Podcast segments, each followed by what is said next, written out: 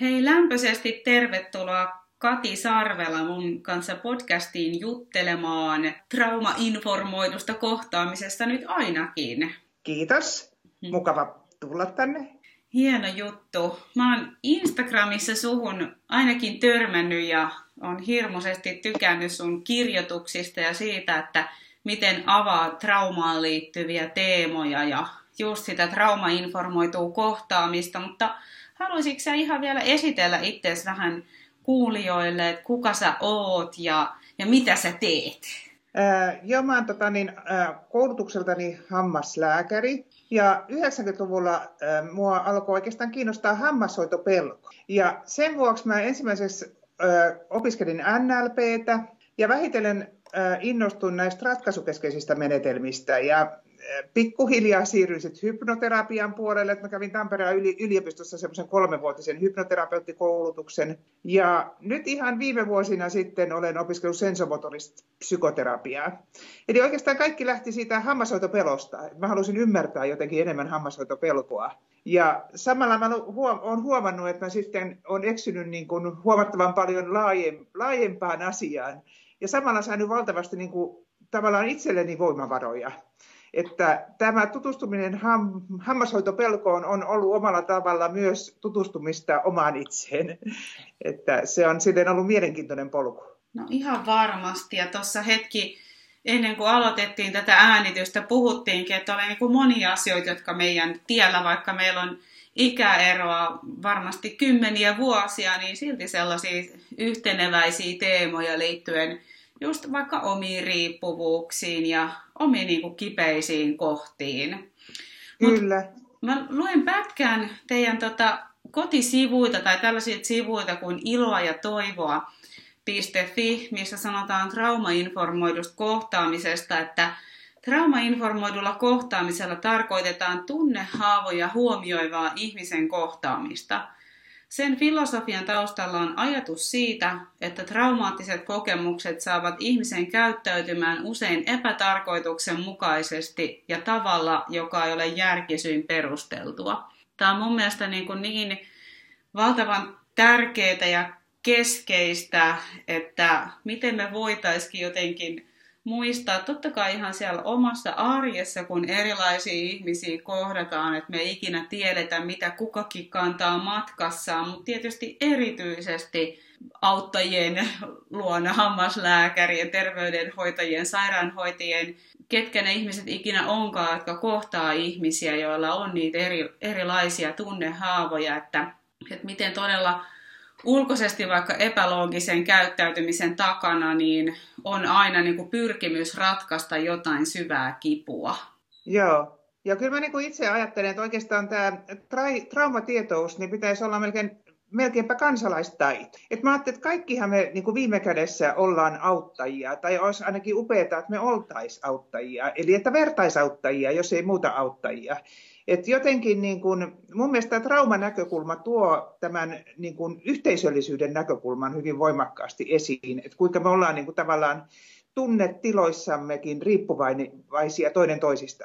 Kyllä, tämä olisi niin valtavan arvokasta tietoa, varsinkin tässä ajassa, joka aika paljon korostaa sellaista itsenäisyyttä ja yksin pärjäämistä ja mä en tarvitse eh, ihannetta, niin se, että miten todella niin kun me ihmiset tarvitaan toisiamme ja usein ne syvimmät haavatkin on just siellä vuorovaikutuksen ja lähisuhteiden alueella. Niinpä. Tota, jos me puhuttaisiin vähän sanasta trauma, se voi olla, en tiedä miten kuulija ajattelee, mutta musta tuntuu, että mulla on ainakin aiemmin ollut sellaisia käsityksiä, että, että trauman täytyy olla jotenkin aivan massiivisen kipeitä elämäntapahtumia ja nyt mä niin kuin itse vaikka omalta elämältä tiedän, että, että kyllä mulla on ihan niin kuin kehityksellisiä traumoja, on vaativissa elämän kohdissa tapahtunut traumaattisia asioita, vaikka ne ei olekaan näin massiivisia, mutta silti ne on niin kuin traumoja. Niin miten sä määrittelisit traumaa? No mun mielestä Bessel van der Kolk määrittelee sen hyvin, että hän sanoo, että se on jälki kehossa. Eli että tavallaan viime kädessä voi melkein ajatella, että kaikkihan me ollaan jollakin tavoin haavoitettuja. toiset enemmän, toiset vähemmän. Ja sitten meillä on niin kuin erilainen, tavallaan erilaiset lähtökohdat mun mielestä sekä geneettisesti että puhutaan myös epigeneettisestä periytymisestä, että toiset tavallaan niin reagoivat helpommin sitten näihin, näihin haavoihin ja siitä jääkin jälkikehoon, eli reagointitapa kehoon. Ja toiset taas on kimmosampia ja he kestää paremmin. To, toki kimmoisuuteen vaikuttaa sitten monet muutkin tekijät ja ennen kaikkea nämä ihmisen niin kuin tavallaan ravitsevat ja, ravitsevat ja puskuroivat ihmissuhteet. Et jos niin kuin lapsi, on vaikka herkkä, mutta hänellä on hyvät vanhemmat, jotka peilaa hänen tunteitaan, niin saattaa olla, että hän kestää paljonkin. Mutta jos taas on herkkä lapsi, jolla on, ei ole tavallaan semmoista, semmoista niin kuin, äh, riittävän hyvää vanhemmuutta, niin hän voi kärsiä aika paljonkin äh, niin kuin näennäisesti hyvin pienistäkin asioista. Eli niistä jää sitten, monille ihmisille saattaa jäädä, varsinkin lapsuudessa, niin melkoisen niin kuin, pienistäkin asioista haavoja kehoon. Et vaikka joku ihan semmoinen, että sanotaan, että sä oot jossain musiikkiopiston esityksessä ja jännität hirveästi, oot kuusivuotias ja tuleekin pissat housuun tai jotain, niin se saattaa olla ihan hirveän iso trauma, jota ihminen kantaa sitten monta kymmentä vuotta. Eli että se ei ole aina niin kuin suhteessa siihen ulkoisen tapahtuman kokoon. Ja sitten semmoinen toistuva myös semmoinen niin kuin emotionaalinen kaltoinkohtelu, niin se voi aiheuttaa myös näitä jälkiä kehoon. Ja, ne, ja emotionaalinen kaltoinkohtelu ei ole aina mitään kiusaamista, vaan se voi olla sitä, että ei ole niin kuin läsnä olevaa vanhe, vanhemmuutta. Ei ole niin kuin semmoista ihmistä lähellä, joka niin kuin peilaa sun tunteita. Että jos sä koet hyvin negatiivisesti jonkun tilanteen, Mm. Säikähdät lapsena, pelä, pel, pelästyt ja kukaan vanhempi ei tu, tu, niin ota sua turvaan ja keskustele siitä tilanteesta, niin, niin aika pienistäkin jutuista voi jäädä sitten tämmöisiä traumoja, haavoja. Ja varsinkin jos ne toistuu jatkuvasti, niin voi jäädä isojakin, tulla isojakin traumoja niistä.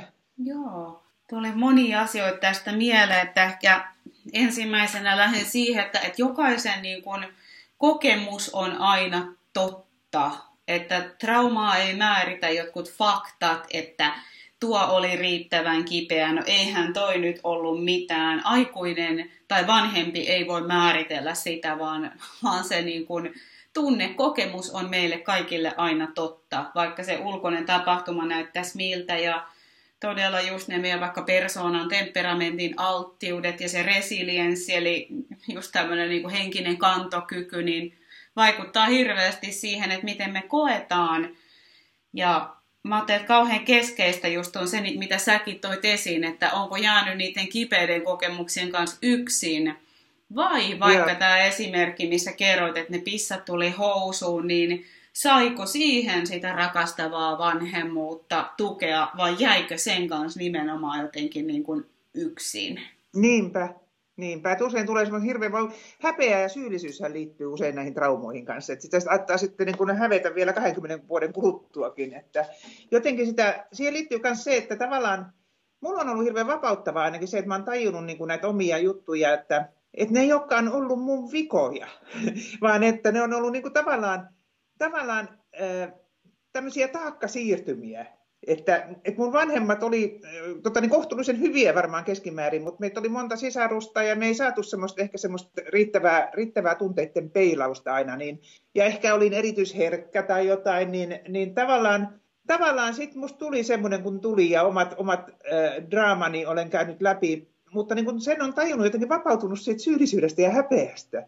Että hetkinen, että miksi mä niin kuin pienenä tyttönäkin koin niin kuin hirveät syyllisyyttä ja häpeää itsestäni, että, että tavallaan, mun mielestä se, niin kuin tavallaan se traumasta vapautuminen on, on usein sitä vapautumista syyllisyydestä ja, ja häpeästä.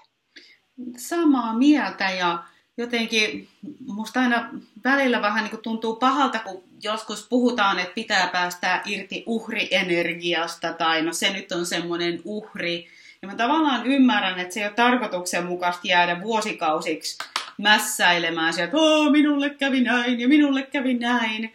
Mutta taas on mun mielestä aika vaarallista ajatella, että sitä ei saisi katsoa, niitä asioita, mitä on tapahtunut, mitkä on satuttanut. Et mä ajattelen, että on tosi tärkeää todellakin niin kuin päästä siihen kohtaan, että tietyllä tavalla olen, olen uhri. Mutta se ei Joo. tarkoita, että joku on ollut tietoisesti paha, se on olisi ollut tarkoituksellista. Se ei ole sitä, että etitään joku pahis ja uhri, vaan enempi just, että ne on usein niitä sukupolvien ylikulkevien ketjujen seurauksia. Ja yhtä aikaa on niin kuin totta se, että mä en vaikka lapsena voinut puolustautua tai mitä se ikinä onkaan ollut. Ja sitten tulee Niinpä. jossain kohtaa se kysymys, että et, et mitä, mitä nyt kun mä tiedän tämän, miten mä hoivaan tätä haavaa, miten mä tietyllä mm. tavalla nyt annan itselleni sitä, mitä olisin tarvinnut. Joo. Sitten mä luulen, että siihen niin kuin liittyy myös se, mä luulen, että niin kuin mä aina puhun välillä, että, että siis tavallaan kun saa tätä traumainformoitua koulutusta, niin sitä rupeaa katsoa ihmisiä traumasi ja itseään traumasilmälasien läpi. Eli jollakin tavalla rupeaa näkemään niin kuin ihmiset eri tavalla, että myös tavallaan sellaiset ihmiset, jotka saattaa käyttäytyä aggressiivisesti tai kiusata vaikka jotain toista, niin niin ei samalla tavalla reagoi itse enää semmoisella vihalla, vaan enemmän myötätunnolla ja miettii, että mitä tälle ihmiselle on tapahtunut, että hänestä on tullut tämmöinen. Se ei tietenkään tarvitse tarkoita sitä, että meidän täytyy hyväksyä tämmöistä moraalitonta käyttäytymistä, mutta se auttaa meitä niin kuin ymmärtämään, että ne ihmiset ei ole niin kuin lähtökohtaisesti pahoja, vaan että he kantaa omia taakkojaan, jotka, jotka niin kuin saavat heidät käyttäytymään tietyllä tavalla. Eli usein mä niin kuin ajattelen, että esimerkiksi tämmöisissä kiusaamisuhritilanteissa, niin oikeastaan ne molemmat on, ovat uhreja. Että myös se kiusaaja on omalla tavallaan uhri. Kyllä. Että jos ihminen on niin kuin, tavallaan tasapainossa itsensä kanssa, niin ei hänellä ole tarvetta lähteä ketään kiusaamaan. Just näin.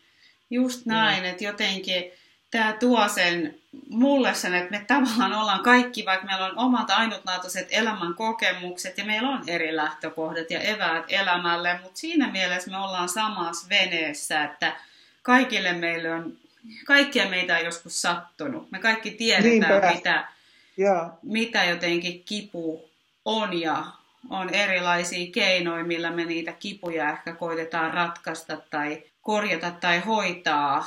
Joo. Sitten vaikka että se on näin, niin kuin sinäkin olet terveydenhuollon ammattilainen alun perin, niin, ja mä oon myös, niin mun, mä oon niin itse ajatellut, että tavallaan niin kuin terveydenhuollon ammattilaisillekin tämä traumanäkökulma on sillä tavalla mun mielestä hirveän työtä rikastava, että jotenkin tavallaan sitä niin kuin, uskaltaa enemmän tunnustaa sen oman haavoittuvuutensakin, että terveydenhuollon ammattilainen voi olla myös vertaisautto. Ja eli tavallaan meidän on ollut mun mielestä vähän tämmöinen niin kuin luurangot kaapissa, että, niin me ollaan niin kuin niitä terveydenalan ammattilaisia ja meillä ei ole niin kuin mitään ongelmia, kun me ollaan kaikki koulut käyty ja muuta. Ja oikeasti niin kuin monilla meillä on itse asiassa tilastojen mukaan käsittääkseni on kuullut, että meillä on enemmän näitä traumoja kuin joissain muissa ammateissa, mutta niistä ei ole puhuttu. Niin se, että niistä ruvetaan puhumaan, niin mun mielestä se tuo, tota, niin rikastaa niin kuin tosi paljon sitä, sitä omaa työtäkin, kun oppii niin kuin näkemään itsensä ja muut ihmiset niin kuin näiden traumasilmälasien läpi.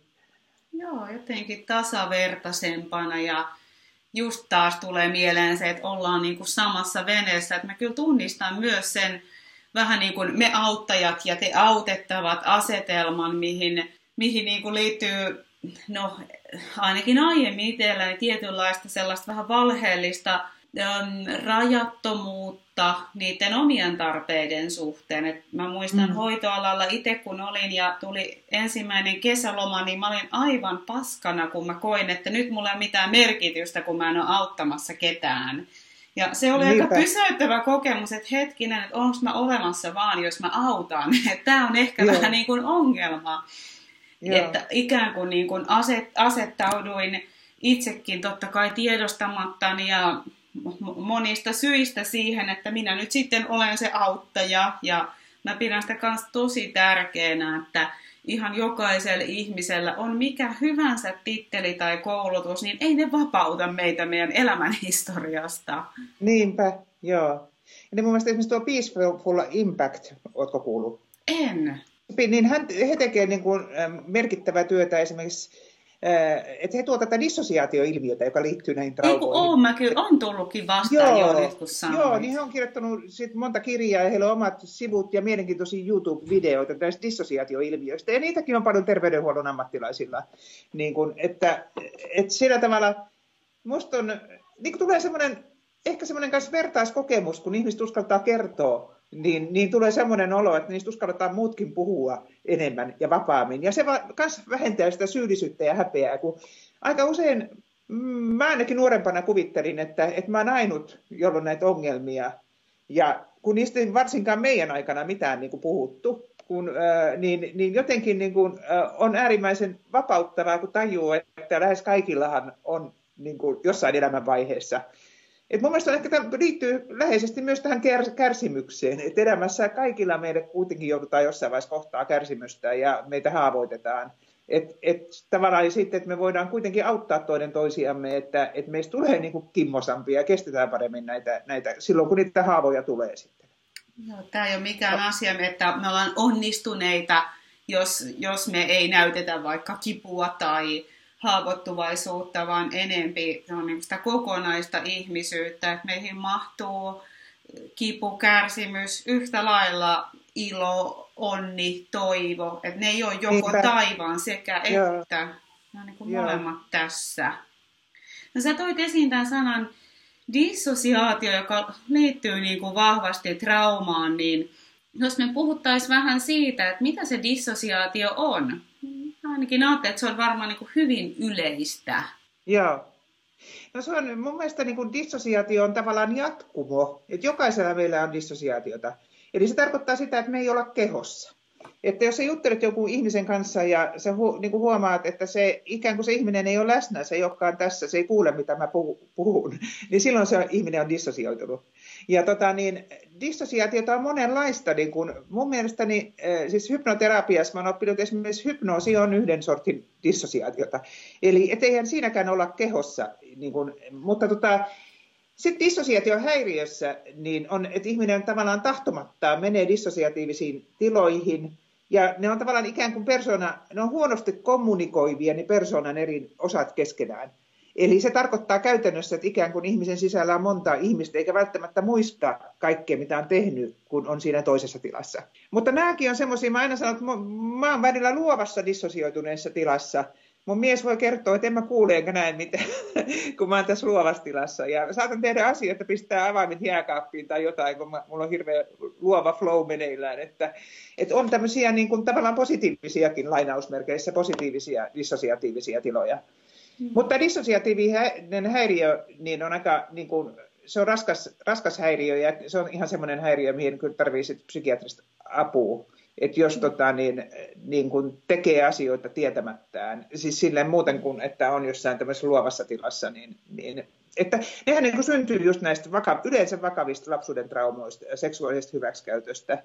Että ihminen on tavallaan, sehän on selviytymiskeino jos sua on niin kalto, pahasti kaltoon kohdeltu, niin ihminen ikään kuin pakenee siitä, siitä omasta kehostaan. Ja sitten sit tulee niinku tav- tavallaan semmoinen opittu malli, että et sit sä helposti meet siihen tilaan tietämättä, että sä et ole ollenkaan kehossa, että on läsnä toinen toisille. Minusta on tärkeää, että sä toit esiin, että tämä on suojakeino ja se on, se on joskus aidosti sanansa mukaisesti suojannut meitä. Että jotain niin Kyllä. niin kipeää on tapahtunut, että on täytynyt... Ja ikään kuin irtaantua siitä kokemuksesta. Ja vaikka ajatellaan, että, no, että tämähän on hyvä, että me vältettiin kokemasta sen kipu, niin se mitä tämä kuitenkin pitkällä aikavälillä tekee, niin tämä irrottaa meitä myös muista tunteista ja tuo niin kuin hankaluutta olla yhteydessä omiin tunteisiin, omiin reaktioihin. Mä itse muistan toiseen vaikka... Ihmiseen, toiseen ihmiseen. Toiseen myös. ihmiseen, niin kuin kohdata toista ja. ihmistä. Ja. Että muistan itse just omassa terapiassa, niin um, just saatoin kertoa asioista ihan pokerinaamalla, jotka on ollut järkyttävän kipeitä. Ja siinä terapeutti sitten pystyi niinku peilaamaan sitä, että et niinku sä puhut tosi isosta asiasta ja tuntuu, että tämä ei herätä mitään tunnetta, niin, niin mistäköhän tässä on, tässä on kyse. Ja sitten sen pitkän niin kuin, turvallisen vuorovaikutussuhteen myötä niin alkoi tulla tilaa sille, että mun olikin turvallista tulla takaisin siihen kokemukseen ja se saikin näkyä ja tuntua. Että se oli todella niin kuin suojannut minua, että mä saan näyttää tätä mun haavoittuvaisuutta ja se kulki mukana mun kaikkiin ihmissuhteisiin. Yeah. Että ne on jotenkin, loput mä ajattelin, että aika niin kuin yleisiäkin ei varmaan ihan se dissosiaatio häiriö, mutta tämmöinen, että me ollaan irtaannuttu siitä, että miltä jokin asia meille tuntuu. Joo. Ja sitten niin kun mä ajattelen myös ihan samalla tavalla addiktioita myös, että ne on myös tämmöisiä selviytymiskeinoja. Että tavallaan, että sulla on kestämättömiä tunteita, niin, niin sä niin kuin, äh, ikään kuin huumaat itsesi, ettei sun tarvitsisi kohdata itseäsi. Ja tota, niin, äh, mä jotenkin niin kuin, nykyään kanssa koen, että, niin kuin, että meidän päihdehuollon tilanne, mitä mä oon kuullut esimerkiksi täällä Kainuussa, niin on tosi huolestuttava.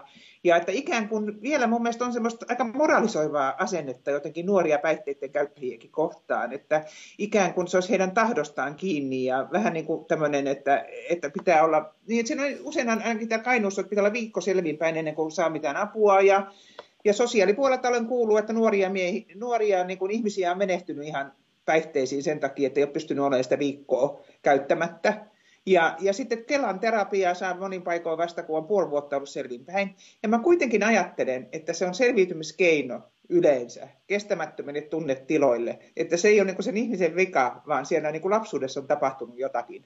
Niin jotenkin se tuntuu mun mielestä aika raalta sitten, että on tämmöinen vähän moralisoiva asenne, että, että pitää niin kuin ryhdistäytyä ihmisen ensin ennen kuin Joo. saa apua.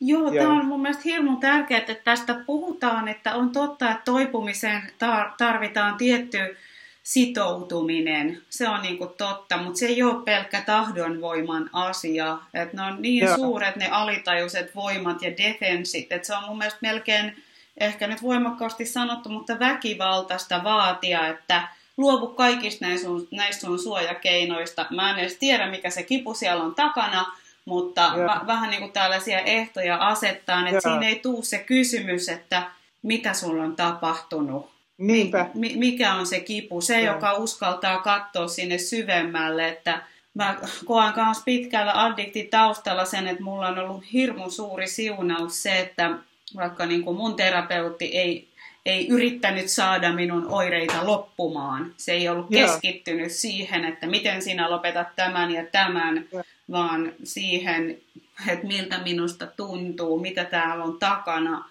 Ja sitä kautta, kun tuli hyväksytyksi siinä, missä on, riippuvaisena kiinni, niin mulle tuli tilaa alkaa tehdä niitä valintoja itse. Tätä mä pidän hirmu keskeisenä, niin kuin sä aiemmin sanoit, niin näihin liittyy niin paljon häpeää ja sitä viallisuuden tunnetta, itse ruoskintaa. Yeah. Et miten valtavan tärkeää se on, että vaikka se auttaja, ohjaaja ei mene heti siihen, että no niin, mitkäs muutokset teet nytten, vaan niin, siihen kohtaamiseen.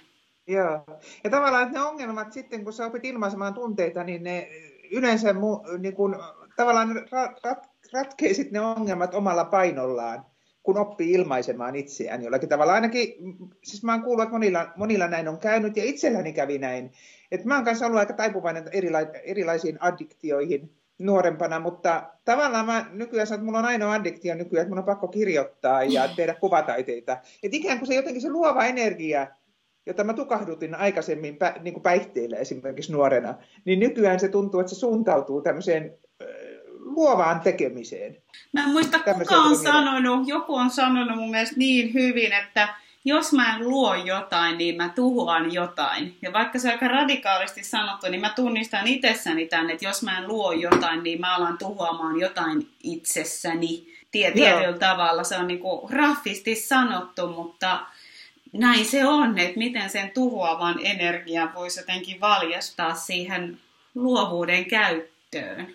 Joo, ja myös niin kuin mä ajattelin, yhteiskunnalliseen vaikuttamiseen. Toinen on mulla se kanssa, että mä haluan vaikuttaa asioihin. Et jotenkin niin kuin mä itse ajattelen, että tänä päivänä työelämä on siis monin paikoin, se on hyvin, melkeinpä voi sanoa, että traumatisoivaa, kun kuulee, niin kuin ihan, ihan täällä niin kuin Kuhmossakin kuulee tarinoita siitä, että tavallaan ihmisiltä vaaditaan liian paljon ja tavallaan myös, myös semmoinen, että he joutuu niin kuin tavallaan polkemaan omia arvojaan työssään. Että, että, että sitten rupeaa voimaan ikään kuin huono, huonosti, kun on niin stressaava työympäristö jollakin tavalla. Että ikään kuin olosuhteet eivät ole inhimilliset eh, niin kuin, ja sitä kautta ihminen voi sairastua tavallaan. Tästä tulee niin kuin tämä, ehkä mieleen tämä traumainformoidun eh, niin kuin hoitamisen perusasia, eli tämä ihmisen turvallisuuden kokemus että jotta ihminen tavallaan voi hyvin, niin hänen täytyy kokea olonsa turvalliseksi. Mutta se turvallisuuden kokemus, niin se on niin kuin, mulla tämä on ollut ainakin hirveän tärkeää Sandra Bloomin äh, jaottelu, joka on tämmöinen amerikkalainen äh, niin kuin traumainformoidun hoitamisen pioneeri, niin hän puhuu, että niin kuin pitää olla moraalinen turva, psykologinen turva, sosiaalinen turva, fyysinen turva. Eli esimerkiksi moraalinen turva merkitsee sitä, että sä pystyt työllä, työstä menemään kotiin ja katsoa itseäsi peilistä, että mä oon ylpeä siitä, mitä mä oon tänään tehnyt työpaikalla. Mutta niin musta tuntuu, että terveydenhuollossakin kuulee nimenomaan esimerkiksi välin lähihoitajat pistetään niin tiukoille, että ne joutuu varmaan tekemään töitä monin paikoin sillä tavalla, että he kokee, että he ei ole tehnyt hyvin näitä asioita, vaikka ne haluaisi tehdä hyvin. Niin silloin sulle tulee semmoinen, puuttuu se moraalinen turva siitä työpaikalta. Että että jos ihmiset voivat hyvin työpaikalla ja kokevat olonsa kaikin tavoin turvalliseksi, he tekevät silloin laadukasta työtä. He hoitavat hyvin ihmisiä. Et se on minusta niin aika yksinkertaista. Tämä ei ole mitään todella tämä rakettitiedettä, tämä traumainformaation hoitaminen, vaan että, että ihmiset vaan, niin kuin esimerkiksi hammaslääkärin vastaanotolla, kaikki sujuu hyvin, kun mä saan potilaan tuntemaan olonsa turvalliseksi. Ja se on monessa muussa ihan, ihan sama asia opettajilla. Oppilaat oppii, kun he kokevat niin kuin olonsa turvalliseksi. Että tämä niin kuin on tavallaan tämmöinen traumainformoitu näkökulma on tämmöinen moni, moniammatillinen ja monialainen, että tavallaan että me niin kuin opetetaan toinen toisiamme, mutta me puhutaan ihan samoista asioista. Ja tämä soveltuu niin kuin, niin kuin opettajille, terveydenhuoltoon, sosiaalialalle, vertaisauttajille – mutta sitten tavallaan se tiedon syvyys vaihtelee tietenkin, missä työtehtävässä olet. Niin kuin perusasiat traumainformoidusta hoitamisesta, niin, niin pitäisi mun mielestä olla niin kuin kaikilla. Kyllä. Voi että miten niin kuin arvokasta ja, ja tavallaan toi, minkä sä toit esiin myös tämä niin moraalinen turva ja nämä, niin nämä lopulta niin kuin nivoutuu vähän niin kuin kaikkialle elämään ja just toi, että niiden omien arvojen mukaan, että se on ne on niin kuin hirmu kipeätä, ainakin. Itse muistan elämässä niitä vaiheita, jos on kokenut, että en ole pystynyt elämään omien arvojen mukaan, vaikka nyt just siellä hoitoalalla, kun oli se kiire, ei, ei ollut aikaa kohdata, se oli ihan vaan sitä niin kuin oireenhoitoa oireenhoidon päälle, niin muistan sen, että miten kuormittavaa se oli. Niinpä, Ja joo. tämä on varmasti ilmiö, joka on niin kuin kaikilla aloilla. Ja tässä on kyllä aika iso niin kuin oma vastuu tällä hetkellä meillä ihmisillä, että hirveästi yhteiskunta ei niin kuin tue siinä, että hei, miten tämä työ vastaisi, tai miten voisit elää arvojesi mukaan, vaan ne valinnat täytyy melkein tehdä itse. Ja se, se kysyy taas usein monen näköisten pelkojen kohtaamista ja jonkunnäköisiä luopumisiakin elämässä, vaikka itse on luopunut sitten jostain vakituisesta kuukausipalkasta sen vuoksi, että voin elää arvojeni mukaista elämää. Niinpä. Joo, tämä on kyllä tämä on niinku, tämähän on niinku jossain, äh, tällä hetkellä Skotlannissa on hirveän voimakas ja Walesissa ja Irlannissa niinku voimakas tämmöinen traumainformoitu liike, niin, niin se on niinku kansalaisliike nimenomaan, että se on, niinku, että se on kaikkien asia. Ja jotenkin niinku, mun mielestä pitäisi ymmärtää se, että, että jotenkin, että jos me halutaan sote-säästöjä tehdä, niin, niin kaikki lähtee kuitenkin tästä, että ihmiset voi hyvin työpaikoilla. Et se on niin järjetön oravan pyörä, että ihmiset on ihan stressaantuneita, uupuneita ja sitten ne on itse potilaina. Niin kun, kun me voitaisiin vähentää kustannuksia sillä, että, että kiinnitetään huomiota esimerkiksi niin kun, äh, henkilökunnan hyvinvointiin enemmän. Joo, ja kun sä sanot, että on niin kansanliike, että miettii, että Suomessakaan niin kuin sodista ei ole ihan hirmu pitkä aika. Ei ole kauhean monta sukupolvea. Et minun vaarini on esimerkiksi vielä Karjalasta lähtenyt pienenä poikana ja just tästä taakkasiirtymästä puhutaan tänä päivänä koko aika enempi, että miten todella ne kulkee niin kuin sukupolvien yli, ne, ne tuskat, millä ei ole ollut tilaa. Niin se on tavallaan niin kuin ihan ilmiselvää, että meillä on täällä ihan niin kuin maan sisällä omat traumat hirmu lähellä. Että se, et se keskustelu olisi jotenkin avointa ja e, ei syyttävää, e, ei sitä tarvitse myöskään mihinkään tekopositiivisuuteen naamioida, mutta et fakta on, että siitä ei ole vielä kauhean kauaa, kun täällä on ollut hyvin, hyvin toisenlainen tilanne. Totta. Et toivotaan, että niin kun, äh, lähivuosikymmeninä toivottavasti ei koskaan tule tämmöisiä sotia, koska niitähän sitten korjaillaan monta, monta sukupolvia niitä jälkiä, mitä siitä tulee. Että sehän ollaan niin kuin nähty tuolla, nyt tuolla Yhdysvalloissakin, just nämä veteraanit Irakista ja, Irakista ja, ja Vietnamista ja muualta, että et, et siellähän kuolee parikymmentä ihmistä veteraania päivässä itsemurhan kautta, että siellä on kuollut enemmän itsemurhaan ihmisiä kuin niissä sodissa koskaan. Puhumattakaan siitä väkivallasta, mitä, mitä, mitä siirtyy perheeseen niin kuin, ja, ja huumeen käyttö ja kaikki, että niin kuin on niin valtava määrä seurannaisvaikutuksia, joita korjataan sitten monta sukupolvea. Mitä tota, sä ajattelet, että on niin kuin keskeisintä traumasta toipumisessa? Miten jos tunnistaa itsellään näitä traumaja ja haavoja, niin mikä auttaa siinä niiden niin kuin eheytymisessä? No kyllä mä niin kuin itse näen, että varsinkin nämä traumat, jotka on syntynyt niin kuin, äh, siis yht, ihmissuhteiden kautta, eli tota, kiintymyssuhdetraumat, esimerkiksi lapsuudessa äh, oleva tämmöinen kaltokohtelu, niin, niin ne paranee tavallaan parhaiten äh, myös sitten yhteisöllisen vuorovaikutuksen kautta. Eli mä itse ajattelen, että terapiassa tai jos on, ei ole hirveän, hirveän niin kuin pahoja, niin kannattaa mennä eri, erilaisiin taideterapeuttisiin ryhmiin tai musiikki, mus, terapeuttiseen musiikkiryhmään tai johonkin. että taiteet mun mielestä on hirveän hieno juttu. Samoin, samoin tietysti jooga ja, ja sitten ää, terapeuttinen tanssi. Että ylipäätään nämä luovat jutut mun mielestä on tosi, tosi semmoisia hoivaavia – ja tavallaan, että jos ei ole itsellä varaa käydä terapiassa, niin ainakin on hyvä, että on joku johon, juttu, johon voi mennä. Mutta kyllä mä niin itse että terapia olisi hirveän hyvä kaikille. Mä itse en ole hirveästi terapiaa saanut, vaikka sitä olisinkin tarvinnut varmaan nuorempana. Mutta mä niin tavallaan koulutuksen kautta, että mehän tehdään terapiaa siellä aina toinen toisille. Plus, että mulla on ollut niin kuin kirjoittaminen. Mähän olen kirjoittanut semmoisen kirjan kuin Sisäinen teatteri, luova kirjoittaminen tietoisuustaitona niin, niin tavallaan se, että mä oon kirjoittanut ö, terapeuttisesti itseni kanssa silloin, kun mulla on ollut, ollut kaikkein vaikeinta, niin, niin se on ollut mulle niin kuin hirveän, hirveän hyvä selviytymiskeino. Mutta siinäkin musta tuntuu, että kannattaa ensin käydä ehkä jossain kirjallisuusterapiaryhmässä tai muuta, että niin kuin tavallaan pääsee siihen jujuun kiinni, että saa vähän apua. Toki onhan ihmiset kirjoittanut päiväkirjoja vuosisatoja, että, että voihan sitä kokeilla niin kuin opiskella ihan netistäkin. Joo, että semmoista tulee näin spontaanisti mieleen. Jotenkin siihen liittyy semmoinen ilmaisu, että ei, ei käännä sitä vaikka kipua sisäänpäin, vaan, vaan tuo sen ulos vaikka sitten Joo. kirjoittain, tanssien, maalaten, puheena. Joo.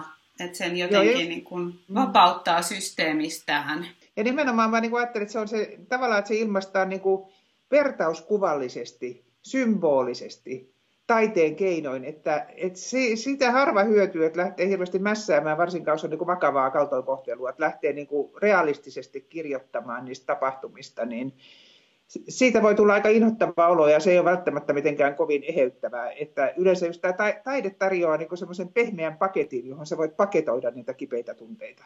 Joo. Ja tarjoaa niin kuin erilaisia kuvakulmia, miten sitä voi katsoa ja jotenkin tällaisia toisenlaisia, just symboliikka voi avata niin paljon jotain sellaista, mitä ei ehkä edes sanoilla sinällään pysty tavoittaa. Niinpä, joo. Mun tulee itse just kans, mä oon suuri terapiafani ja totta kai niin kuin oman työnikin puolesta huomaa, miten niin kuin arvokasta on se turvallinen tila tulla kuulluksi ja nähdyksi. On Joo. sitä sellaista kohtaamista, jossa ei koiteta jotenkin um, äkkiä selittää sitä vaikka jollain, no tästähän sinäkin opit jotain, mikä on niin kuin totta, että elämän kipeistä kokemuksista kyllä oppii, mutta mä oon itse kokenut sekä henkilökohtaisesti että omassa työssään sen, että miten, niin kuin, miten jopa pyhää on se tila, kun vaan on se tila tulla kuulluksi ja nähdyksi. Siinä se ei tarvitse mitään välttämättä kauhean suurempaa, kummallisempaa. On toinen ihminen, joka pystyy olemaan sun kanssa vaikka kivun keskellä, koska meillä on kaikilla kokemuksia siitä, että jollain ei ole ollut sitä kykyä olla läsnä, vaan se on syyttänyt, painut, jättänyt yksin, mitä hyvänsä. Se on, niin kuin, se on vuoret siirtyy, kun joku on sun kanssa. Niinpä. Ja sitten nämä kuitenkin ne elämän vaikeat, mulle on ainakin ollut nämä enemmän vaikeimmat kokemukset, on ollut käännekohtia. Mutta mä niin kuin itse ajattelen, tavallaan niin kuin esimerkiksi mulla oli syöpä 15 vuotta sitten, niin se oli tosi rankkaa aikaa, kun oli ollut muutakin draamaa mun elämässä. Mutta niin tavallaan onneksi mä siihen aikaan opiskelin just hypnoterapiaa, että mä sain tavallaan semmoista sosiaalista tukea, niin yhtäkkiä mä huomaan kyllä jälkeenpäin, että se oli kuin valtava hyppäys eteenpäin jotenkin, että mä aloin kuuntelemaan enemmän itseäni, että ikään kuin mä olisin tarvinnut tämän sairauskokemuksen, jotta mä niin kuin rupean, rupean katsomaan e, ja kuuntelemaan enemmän kehoani ja elämään tietyllä tavalla lainausmerkeissä itsekkäämmin. Mutta mun mielestä itsekkäästi eläminen kun sä kuuntelet itseäsi, niin se, sä, sä huomaat sitten vähitellen, että me ollaan kuitenkin kaikki niin kuin osa samaa yhteisöä, niin sulle tulee sellainen olo, että sä haluat myös auttaa muita. Eli että semmoinen terve itsekkyys mun mielestä tavallaan johtaa tähän yhteisöllisyyden kokemukseen jollakin tavalla, että me ollaan niin kuin luomakunnassa kaikki niin kuin samassa veneessä kuitenkin viime kädessä. No, totta. Hei, ihan hirmu tärkeitä ajatuksia, ihan tosi paljon arvostan tätä keskustelua ja aikaa sun kanssa. Haluaisitko vielä sanoa loppuun jotain kuulijoille? Onko jotain sellaista, jota on jäänyt mieleen, jota olisi vielä hyvä sanoa ennen kuin lopetetaan? Mm, mitäköhän tässä tulisi mieleen? No ehkä, ehkä se kyllä, että mun mielestä se, että jokainen muu muistaisi sen, että, että me kaikki joudutaan elämässä kärsimään enemmän tai vähemmän ja että tavallaan tämmöiset elämän varjot kuuluu elämään. Et mun mielestä meidän niin kuin yhteiskunnassa on välillä niin kuin, ja kulttuurissa myyty semmoista liian positiivista kuvaa elämästä, että, että tavallaan että elämä on varjoja ja valoa. Ja, ja tota, niin, ehkä, ehkä semmoinen tuli vaan mieleen. Joo, Joo ne, tämäkin on sekä että eikä joko tai jotenkin. Niinpä, joo. Ne, ne molemmat mahtuu tähän. Mistä hei sun työstä voi löytää lisää, jos kuulija kiinnostuu vaikka seuraamaan, niin mistä sut löytää? No tota niin, eh, Facebookista Iloa ja Toivoa nimellä on, mulla on kahdet sivut siellä, Iloa ja Toivoa ja sitten on tämä traumainformoitus, sote ja ope. Ja siinä meitä on, eh, molemmissa sivuissa itse asiassa meitä on useampi ylläpitäjä. Ja ylipäätään se ilo ja toivo.fi-sivulta niin löytää myös. Joo. Kiitos ja. hei tosi paljon tästä sun ajasta ja käykää ihmeessä tutustumassa Katin työhön. Suosittelen sitä lämmöllä. Ja, kiva. Kiitoksia sinulle. Kiitos.